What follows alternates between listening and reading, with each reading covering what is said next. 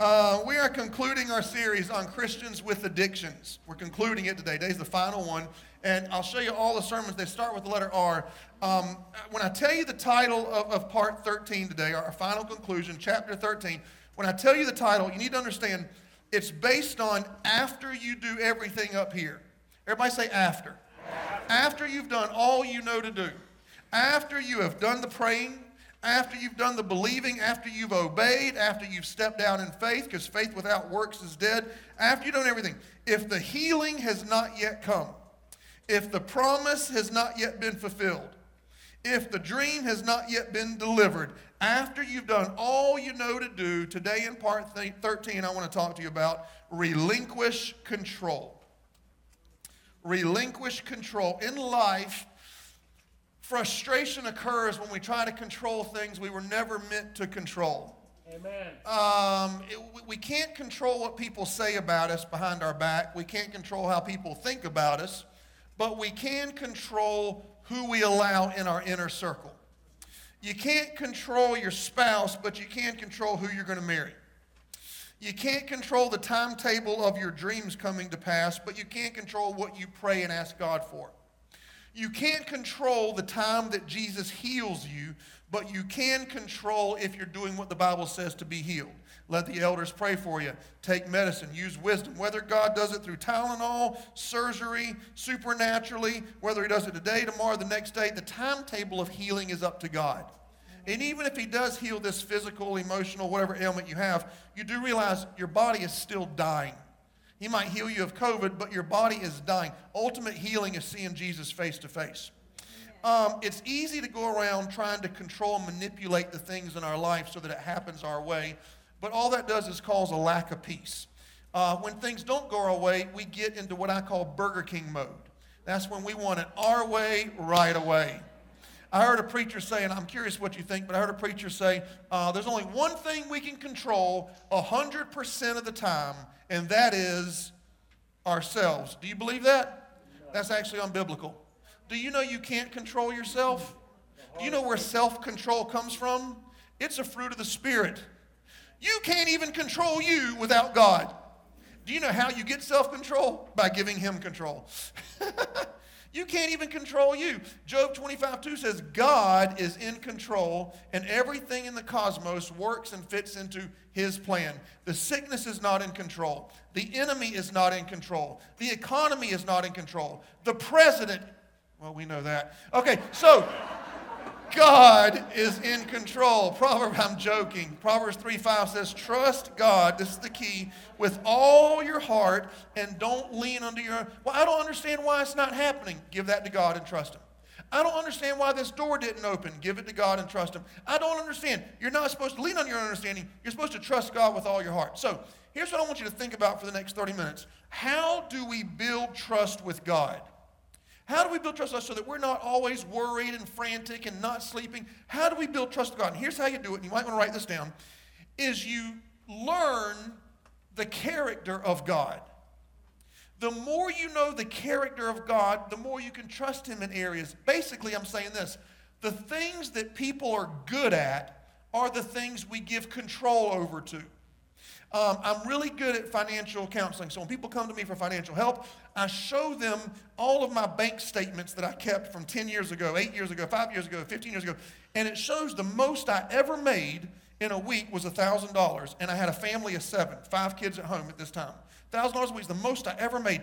They'll see the incoming, they'll see the outgoing. The first outgoing is the tithe, $100. So now I got $900 left. And when they see that we didn't have Netflix, we didn't have cable TV, uh, we didn't pay for you know soft drinks, we drink tap water, whatever we could, to, we didn't go on vacations. They see that I'm good at that. They relinquish control of their finances to me, and they say, "Okay, tell me what I need to do," and they trust me in that area. Don't ever relinquish control to me of your teenagers when it comes time to teach them how to drive. I'm not good at that. They will not have a good driving record if you let me teach your teenagers how to drive. I'm not good at that. We trust.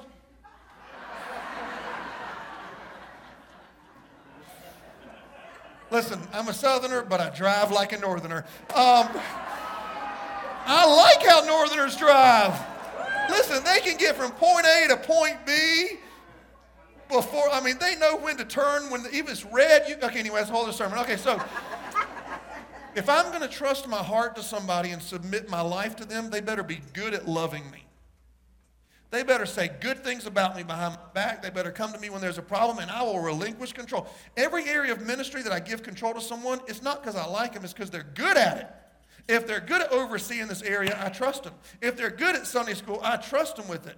I, I give control. Now, here's what I'm trying to teach you God is good at everything. And let me say it in a, in a really bad, you know, improper English Southern way. God is gooder than you at making your dreams come to pass. God is gooder than you are at fulfilling his promises. God is gooder than you are at everything, and we just have to learn how to trust him in those areas. Now, before I get into my three points, I didn't know if there's any controllers in the room. Does anybody here just love to be in control? I knew you wouldn't raise your hand. Is anybody married to somebody that loves to be in control? Okay. So just in case you don't know if you're a control, is anybody to need a ride home after church because of that? just in case you didn't know if you were a controller or not. Remember Jeff Foxworthy's You Might Be a Redneck If? Okay. Let me give you a few quickers. You might be a controller if you give advice to people through prayer. It's a very manipulative way to spiritually control people. You heard somebody pray for you, Lord, give them wisdom to read that book that I told them to read a month ago. Lord, if you'll just teach them how to spend money the way I've been telling them to spend it, everything will change in their life. And any people have a word of the Lord for you. And a lot of times the word uh, is something that makes them look better or feel better about themselves. It says in Ezekiel uh, 13 6, you better not say God said unless he said it. Better not say that. Okay, uh, you might be a controller if uh, you think you know what's best for others outside of just receiving Jesus as Lord. Once they've received Jesus as Lord, uh, we respect their relationship they have with God to the point where we let God deal with them. And if God has a word for you, we pray about it first and all that. But you know, God has a thousand ways to reach somebody without little Holy Spirit juniors running around trying to reach them for God.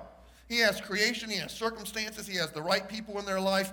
Uh, 1 Thessalonians 4.11 says, just mind your own business. Sometimes you just got, you can't control people, just mind your own business. Uh, you might be a controller if you enjoy running the lives of your grown children. It got really quiet now. That got just, whoo, the whole mood of the room just went whoop. Just a, I know none of y'all admit it, but if your grown children were here, they might have something to say. Well, you know, when I raised you, I did this and this with you. You need to start doing this and this with your children. You, okay, uh, okay. Uh, Proverbs 3.13 says that sometimes people need to get wisdom from experiencing life. Let them, you know how you learned 90% of the stuff you learned from experiencing life? All that does is hurt the relationship when you try to run somebody else's life. You might be a controller if you give the silent treatment, guilt trips, threats, or throw emotional fits to get what you want. Does anybody have a teenager? Anybody? Have? Okay, okay, right? I have a friend. He um, this is several years ago. He loved to play. He loved to play baseball. Twice a week he'd go play baseball, and he'd leave his, you know, tell his wife, "Bye, honey," and their little baby, go and play baseball. Every time he'd go out the house, he said, my wife would say things like, well, you know we need groceries. Well, uh, you know I'm going to play baseball. Well, don't you want to give your daughter a kiss before she goes to bed? Don't you want to tuck her in bed tonight? Well, honey, I, I love going to play baseball. Every time. He said it was so bad, the whole uh, atmosphere of the home would change as soon as he went to go play baseball. She would throw these emotional fits. She wouldn't say, please stay home, or, you know, I'd love to have more time with you. It was always some type of manipulation to the point where he just stopped playing baseball. I said, dude, why aren't you out there playing with us? He said, man, I'd, not, I'd rather not even deal with her than to go have fun. That's an emotional controller. Uh, you, might be emo- you might be a control freak if uh, you show disapproval to the people who don't receive your wisdom. You give them wisdom, and, and instead they either want to do what they think God wants or they do what somebody else told them to do. And you show that slightest bit of, I see a lot of people, y'all just keep taking pictures of these points with your phone, don't you? Oh, that's so cool. Don't put my picture in it. Just show the thing up there. I don't want me on Facebook. And so, um, and you just kind of show that little bit of disapproval. Well, you know, it's just like you, you, you, they stop, they stop affirming you as much because you didn't do what they wanted you to do. Galatians 1:10 says we seek the approval of God, not men. And last but not least, you might be a controller if you're already offended within the first few minutes of this sermon. you know who you are. You know who you are. Okay, so I have three points. If you're ready, say, oh yeah. Oh yeah. Number one, trust God's will. I'm going to go ahead and give you all three points His will, His ways, and His word. Wills, ways, and word. What God wants for you, what He wills for you, is better than what you want for yourself. And we have to get to the point where we believe that so we can give Him control of what we want in life. Jeremiah 29 11 says this The plans that I have, now we all have plans of our own. The plans that I have, the Lord says, is to bring you prosperity, peace, and the future that you hope for. Uh, Psalms 37 4 says, When you delight yourself in Him, He'll put desires or wills or wants inside of your heart. And if He gives you desires from Him, He always brings them to pass. God gave Abraham the desire to have a son with his wife Sarah. Uh, he, he, didn't care about being rich, famous. He just wanted a boy. He wanted a son. He wanted grandchildren. He wanted great grandchildren. And so finally, after 20 years, the dream comes to pass. Isaac is born. Abraham is happier than ever. And God steps in in Genesis 22 2 and says, Abraham, take your only son Isaac and offer him as a sacrifice to me. In other words, relinquish control to me of what you want. But God, I want this more than anything. What do you want more? What I want for you or what you want for yourself? Abraham did it. He was obedient. He put the altar there, laid his son on the altar. Sometimes God asks us to give up what we want in order to show him that we trust what he wants for our life more. So he'll tell you to lay it on the altar, tell you to give it to me. Stop worrying, stop being frustrated, stop living with it. Just give it to me and let me handle it. Amen. So the knife is up in the air, it's about to go down. And in verse 12, God stepped in and said, Don't lay your hand on the boy. Now I know that you truly trust me. And God promoted Abraham, I think personally, more than anybody in the whole Bible. Maybe Solomon was pretty close, but God just promoted him over and over again. Here's what I'm trying to say when our wants are stealing our peace, that's a sign we're holding on too tight. How do you know if you're not trusting God? Do you have peace or not? How do you know if you're not trusting God? Are you living frustrated, trying to manipulate things to get what you want? It's time that you put that, that dream on the altar, put that 130 pound body that you hadn't had since a senior in high school, put it on the altar. You're doing everything you can. Do what you can. If it's not happening, give it to God. Put that healing on the altar. Put that promotion, the financial, whatever it is, just give it to God and let Him handle it. 2 Peter 3 9 says that God is extraordinarily patient toward you. He does not will that anyone perish, but he wills that everyone comes to repentance.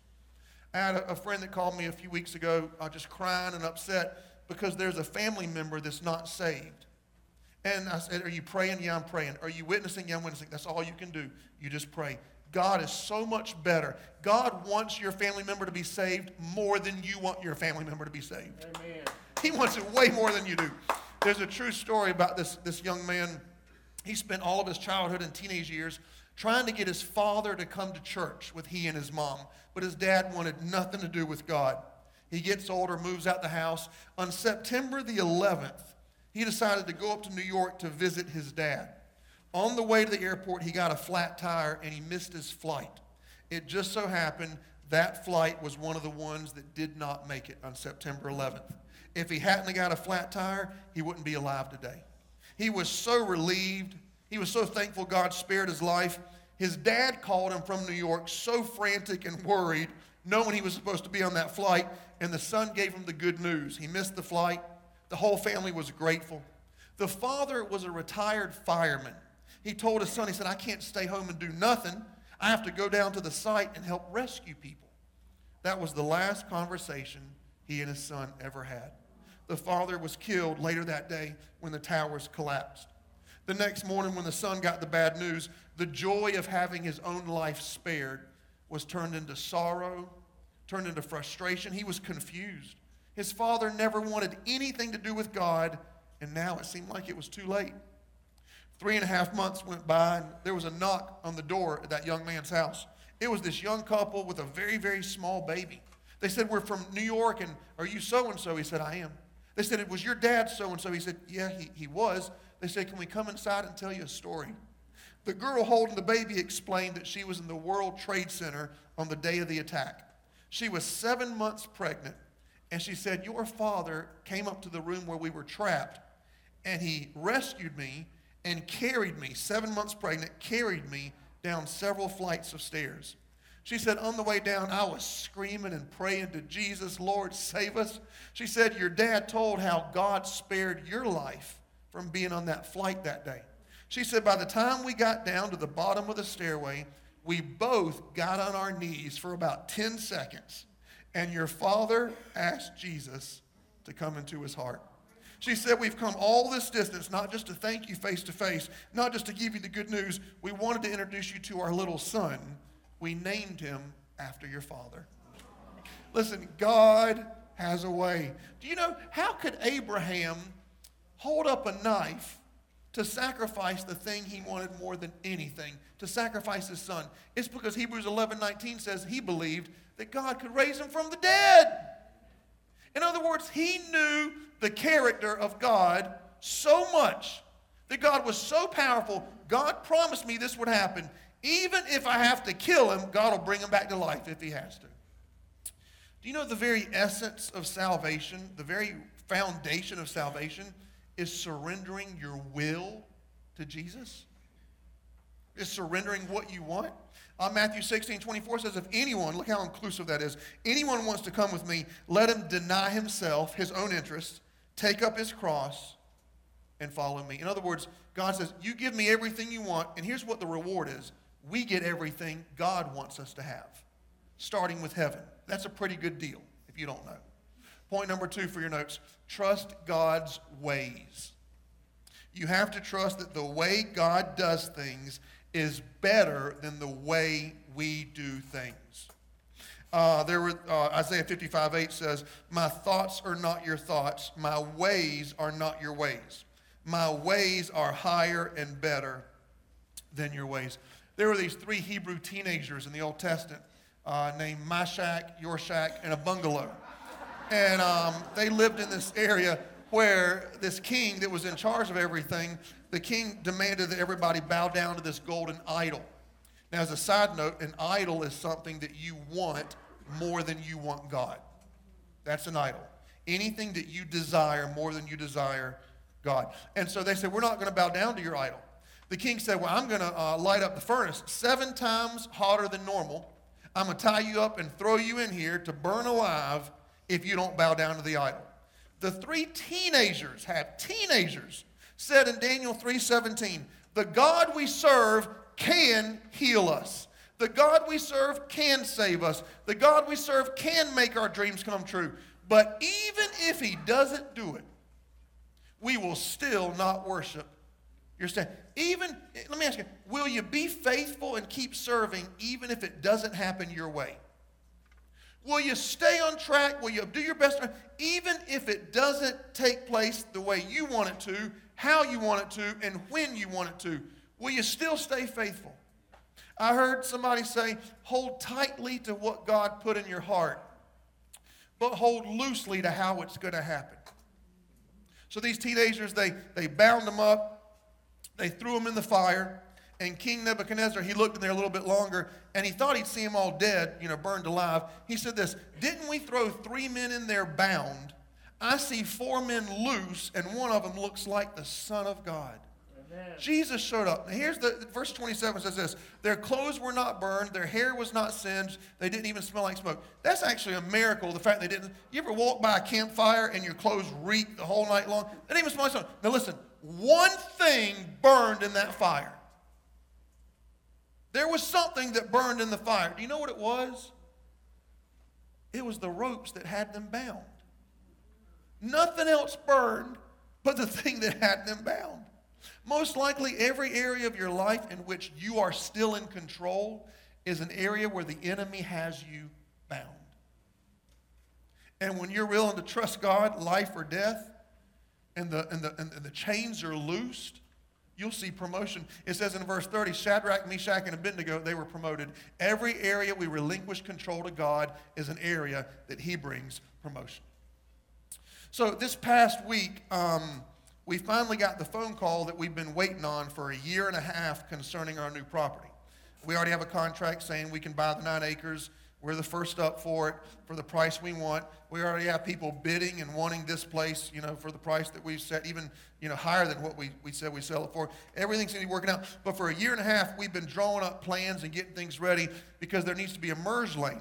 And the merge lane and the pump station, all that's about three to four million dollar project that we're not going to pay for. And so we've been getting all the drawings lined up so that Beazer, this big home builder in the back, uh, they've been working out a deal with the owners, and Beazer's supposed to buy it, and then Beazer's going to pay for all of it. So we, that's what we've been hoping for. That's the goal of everything. All the plans are drawn, everything's done. They went out to bid, they came back. Finally, after a year and a half of hundreds and hundreds and hundreds of man hours put into this project, the executive here in town of Beazer got everything, got all the notes, met with his people, and they called us back and said, We are completely not in it, and we're not going to do it. Now, I have a specialty uh, in life. I'm, there's something I'm really good at. I, I, don't know if y'all know, I'm actually a very special person. And, um, and that wasn't the joke. And there are some things that, uh, there's, there's a thing that I can do that not many men can do. I'm, a very, I'm one of the very few men on earth that can do this. I won't call it a gift because I don't think it's from God, but it's very unique talent. I am the man that steps up when God is frustrated and doesn't know what to do.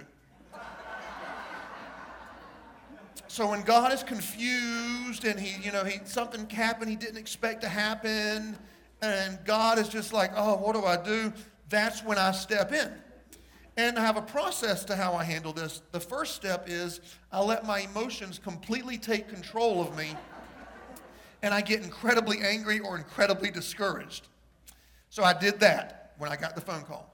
My second step is I try to manipulate every single thing I can and move the pieces I want them to go. Sometimes that requires lying, sometimes a little bit of cheating, sometimes cutting a corner, but hey, I'm doing it for God, so it's okay. Finally, my third step is I try to come up with options that God has not thought of. So when I got to step three, I started calling around other properties near that property, Burris and Chapin, who's selling this? How much can we get this for? Maybe somebody will sell this building. We can tear this down and da da da. And all these other things came about. Then, because I'm a pastor, step four, I thought I should pray. Do you know control freaks are usually the last to pray? People that believe God's got it, they're the first to pray. I'm learning. I prayed I thought, okay, God, I can't figure it out. There's nothing I can do. I'm going to just give it to you. The next morning, I got a text from Dave Potter, and he said, John Paul, this is unheard of. We've never heard of this. The executives of the executives that don't even live in the state saw the paperwork and saw everything come through and called back the Beazer guy here in town and says, no, no, no, no, we want to make it work. You need to do whatever it takes for us to get that property and make it work all I could think about was the scripture in Psalm 2 4 that says, God sits in the heavens and laughs. that is so fun. I bet God was like, oh, John Paul's doing it again.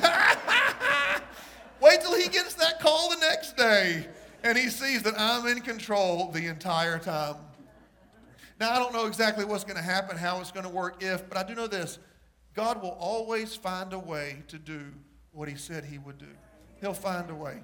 2 Peter 5 7 says, Cast all your cares, your anxieties, your worries, your concerns once and for all. Uh, that's the hardest part on him, for he cares about you and watches over you very carefully. It doesn't say cast your responsibility, it says cast your cares. You do everything you can do with integrity and then completely trust God to do what we can't do. Understand? Okay, point number three is this trust God's word his word. Honestly, I think this is the easiest point of the three. I am a, I'm a studier of the word. My relationship, everybody's relationship with God is different. You know, I can walk on the beach and talk to God and hear from God and all that great stuff, but 90% of my relationship with Him is based on the word. And here's why I need it in black and white with a little bit of red. But you know, when you open up the Bible, you don't have to question if God said it, it's in the Bible. It's in the Bible. And, the, and it says in Psalms 18:30, the word of the Lord is perfect, and you can prove it. You can actually prove that it's true. He will shield all those that trust in him. So there's areas of our life that we forget it's in the Bible. So we just we just go to the Bible and it'll work, okay? If you have any enemies in your life, tons of stuff on enemies. Proverbs 16, 7 says, When you please the Lord, he'll make your enemies be at peace with you. In other words, stop focusing on the enemy, start focusing on how you can please the Lord more. He'll take care of the enemy. Money's in the Bible. 1,870 something scriptures in the Bible on money. They all say the same four things tithe, give, work hard, and use wisdom. Malachi 3.10, bring the full tithe into the storehouse, he'll open up the windows of heaven, pour out on you a blessing, on and on. He goes, it's in the Bible. In other words, if you do this and it's not working out, now again, God's in charge of the timetable, but when you do this, if it doesn't work, you got to let me know so I can quit my job. Because everything in my life is based on the Word of God being completely true. Somebody's hurt you or done something against you. Matthew 18, 15. If your brother sins against you, go to him privately not to three people, because that'll ruin the relationship. You go privately. If he listens, you win him back, and you're back in a relationship. This actually happened to me this past week. I actually did a guy wrong. I hurt someone a few weeks ago. It was my fault. And he went to five different people. He said none of them told him anything in the Bible. He said, finally, I didn't know what to do, so I, researched myself. He said, Do you know what's in Matthew 18? I said, Yes, I do. He said, It says to come to you privately, one on one. He came to me over to my house. It worked out. We're back in relationship. Everything's fine. Why? Because it's in the Bible. Like, this is why we're here, right? Because it's in the Bible. You got troublemakers in your life. Proverbs 22:10 says, Kick them out and the strife will stop. You got a circle of friends, there's always one causing trouble with everybody else. It's okay not to answer the phone. It's okay. Um, your children, if, you, if, if, they're not giving you rest in your soul and delight in your heart, Proverbs 29 17 says they need more discipline. All the children were like, that's not the one point we wanted to have today. Number 23 19 says, God's not going to lie. It's in His Word. He's not going to lie. It's in His Word back in the 50s, I think it was, maybe around uh, sometime mid 50s, my Nana's brother in law. Now, my Nana is my last grandparent alive. She's 95 years old. She's my favorite grandparent, took care of me all growing up. And uh, her brother in law, uh, he, he was real sick and getting sicker and sicker and sicker. And, and he and his wife, my Nana's sister, they weren't believers, but their mom was, my great grandma, and of course my Nana is. Anyway, he was sick, sick, sick. Finally goes to the doctor, even getting worse worse. They said, You have cancer all through your whole body. And they didn't give him weeks to live, they gave him days to live and sent him home. So my Nana's sister's, of course, in tears and crying. Her husband's dying on his deathbed at home, nothing they can do. So she decides, under this is like, what else do we do? So my Nana's, my, their mom, my great grandma, bought them one of those. Remember those big family Bibles that people would just sit in their living room to make other people think they were Republicans? Remember that? The big old Bibles? And they just dust it off every now and then when somebody's coming over. Oh, you know, who cares about vacuuming the house? Dust off the Bible so they think we've opened it, you know. And so she thought, well, I'm, I might, this is my last resort. I might as well, it says holy on the front. It says Holy Bible. Mama's always talking about it. I'll, I'll open it up soon.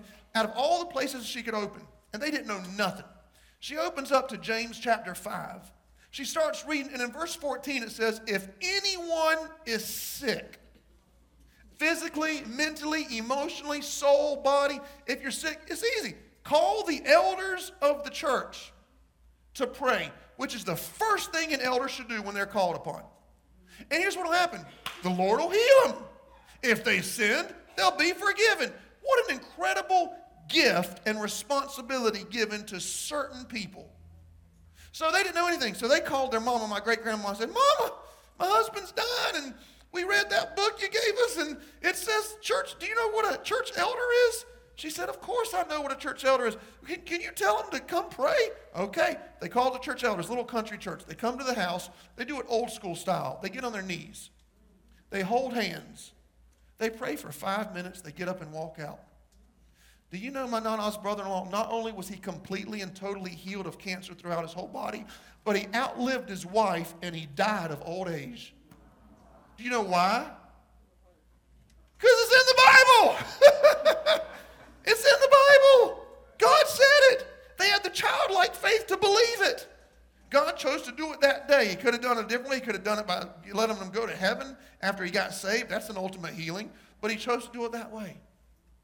Um, I kind of want to close with this. Um, there was this mountain climber who was climbing up the side of a mountain, huge cliff. and he's almost to the top, and all of a sudden he, he loses his footing and he starts to fall down the mountain. He's sliding, and he grabs a hold miraculously of this bush hanging out the side of the mountain, and he's dangling hundreds of feet above the ground. And so he, he screams out at the top of the mountain, Is there anybody up there? The, the, the clouds parted, and the voice of God boomed down from the sky and said, Yes, son, I'm here. What do you need? Said, well, I'm, I'm falling. I need you to help me. God said, Okay, son, just let go of the bush, trust me, and I'll catch you. After several minutes, the guy kind of screamed back up, Is there anybody else up there? as long as we can figure it out and we can see the future, we'll trust. But it's when we don't know how it's going to turn out. We have to believe that God has our best interest at heart. Um, the reason that control freaks like to be in control, one of the main reasons, is something called the fear of abandonment. The enemy could have put a seed inside of you when you were young and it's grown into a root in this area if, if you lived in a household growing up in which there was a lot of abuse mental, physical, sexual abuse, and you feel abandoned. Or uh, your parent died when you were young, or they just walked out on your family and left. And that seed and root of abandonment entered into your heart. Or you have a spouse that just walked out on you for no reason, just left you high and dry, fear of abandonment. Or finally, if your parents did not discipline you. When you were younger, you thought, oh, that's so cool. My parents don't care about me. I can do whatever I want to. Then when you get older, you think, that's so sad. My parents didn't care about me. I could do whatever I wanted to. And so this, this, this root, this fear of abandonment comes in. So what we do is we want to control the people around us. And we want to make sure that we're in charge of when they leave us. So what we'll do is we'll um, sometimes subconsciously do things to cause them to leave intentionally so that um, we know that they're leaving because of us. We, we set it in time because we fear in 20 years they might leave us or in 10 years. And we do that with friendships. We do that with all of our relationships when we have this problem. We want to make sure we're in charge of when they come, when we go, because we're just so scared of being abandoned.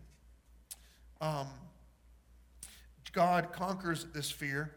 In Hebrews 13, 5, it says, He himself has said, I will never leave you nor forsake you, nor will I let you down, nor will I abandon you. Amen. Praise the um, I've read this scripture thousands, probably a thousand times. For the first time this week, I saw the beginning of it says, He himself has said.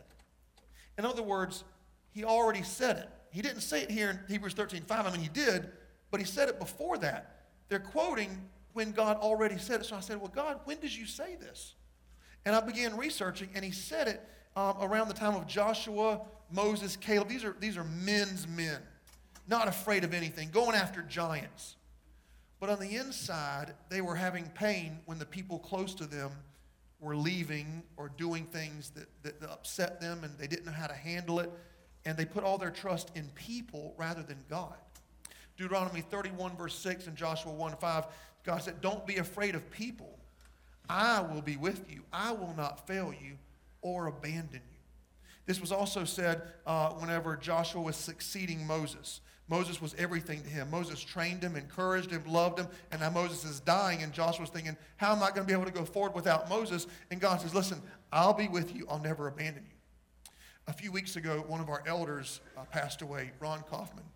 Ron was an incredible man of integrity. Amen. Ron loved me no matter what. He was truthful, he was honest. He never had an agenda as an elder. He never wanted influence with people. He never tried to climb a ladder. He only came here to serve Jesus because he loved me and loved the church.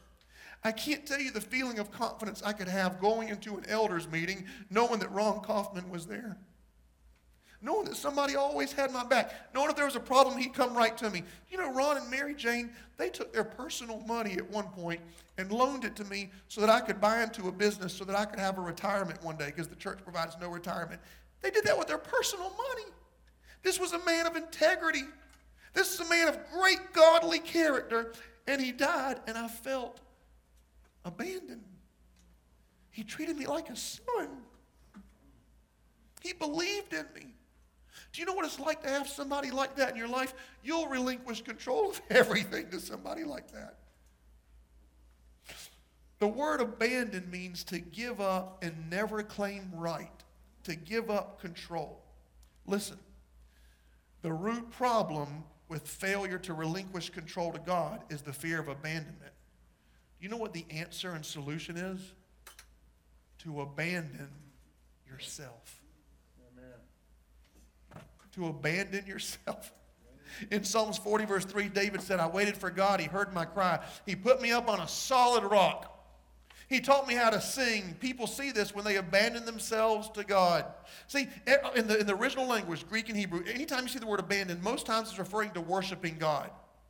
You know, that's what worship is. We come in here and we abandon ourselves. We don't care what people think about us, we'll lift our hands. We don't care if they hear us singing off key, we sing into God. It's not about people. We abandon ourselves and give it to God. Here, here's, the, here's what we do we come in this place in control and we leave in control.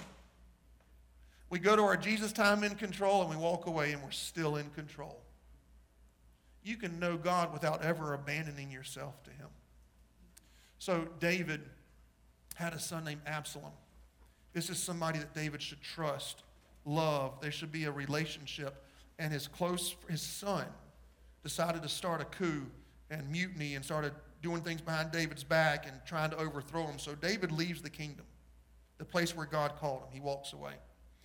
Uh, David's friend Zadok is the high priest, and he says, Whoa, David, I got the Ark of the Covenant. Don't you want this with you? Because whoever has the Ark is going to be blessed.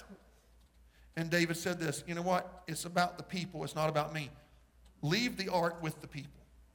2 Samuel 15 25 says, Take the ark back to the city. If the Lord wants me there, here's what he'll do He'll bring me back. This is the best line in the Bible. Ready? Let God do to me whatever seems good to him. When that happened with David's closest confidant, when that happened, that's when David wrote Psalm 40. The answer is I'm just going to abandon myself to God. I'm not here today to tell you to abandon your dreams or abandon your wants or abandon the promise or abandon the healing. I'm saying abandon having to have it your way, right away, in your timing, how you see fit. Surrender it to God. Put it on the altar. Psalm 31:15, Lord, I trust you. My life is in your hands. Amen. Amen. Let's go to the Lord in prayer today. Heads bowed, eyes closed.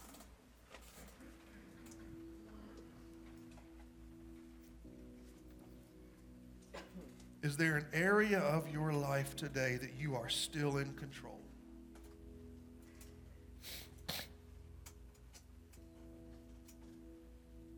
You're still trying to make it happen the way you want. You're still trying to figure things out because you think God is stumped.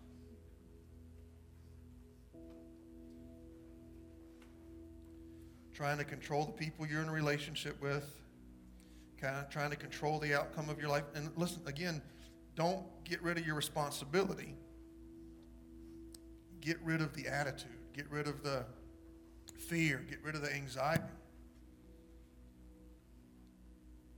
God is way better at getting things done than we are. If you're here today and there's an area of your life that you need to relinquish control over, can you just lift your hand so I can pray for you real quick? Hands up, just 30 seconds. Lord, the healing, the addiction, the problem, the frustration, the promise, whatever it is, whatever it is, God, we give it to you. As difficult as it may be, as scared to death as we are, the fear that it may never happen, the worry, the concerns, God, we give it all to you.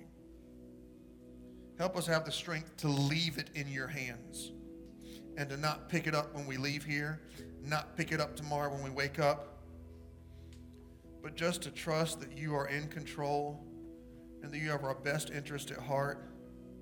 And Lord, if we can surrender our life to you and believe for heaven, then we can surrender our dreams, we can surrender our wants, our desires, the timing, all of it, God. We just give to you.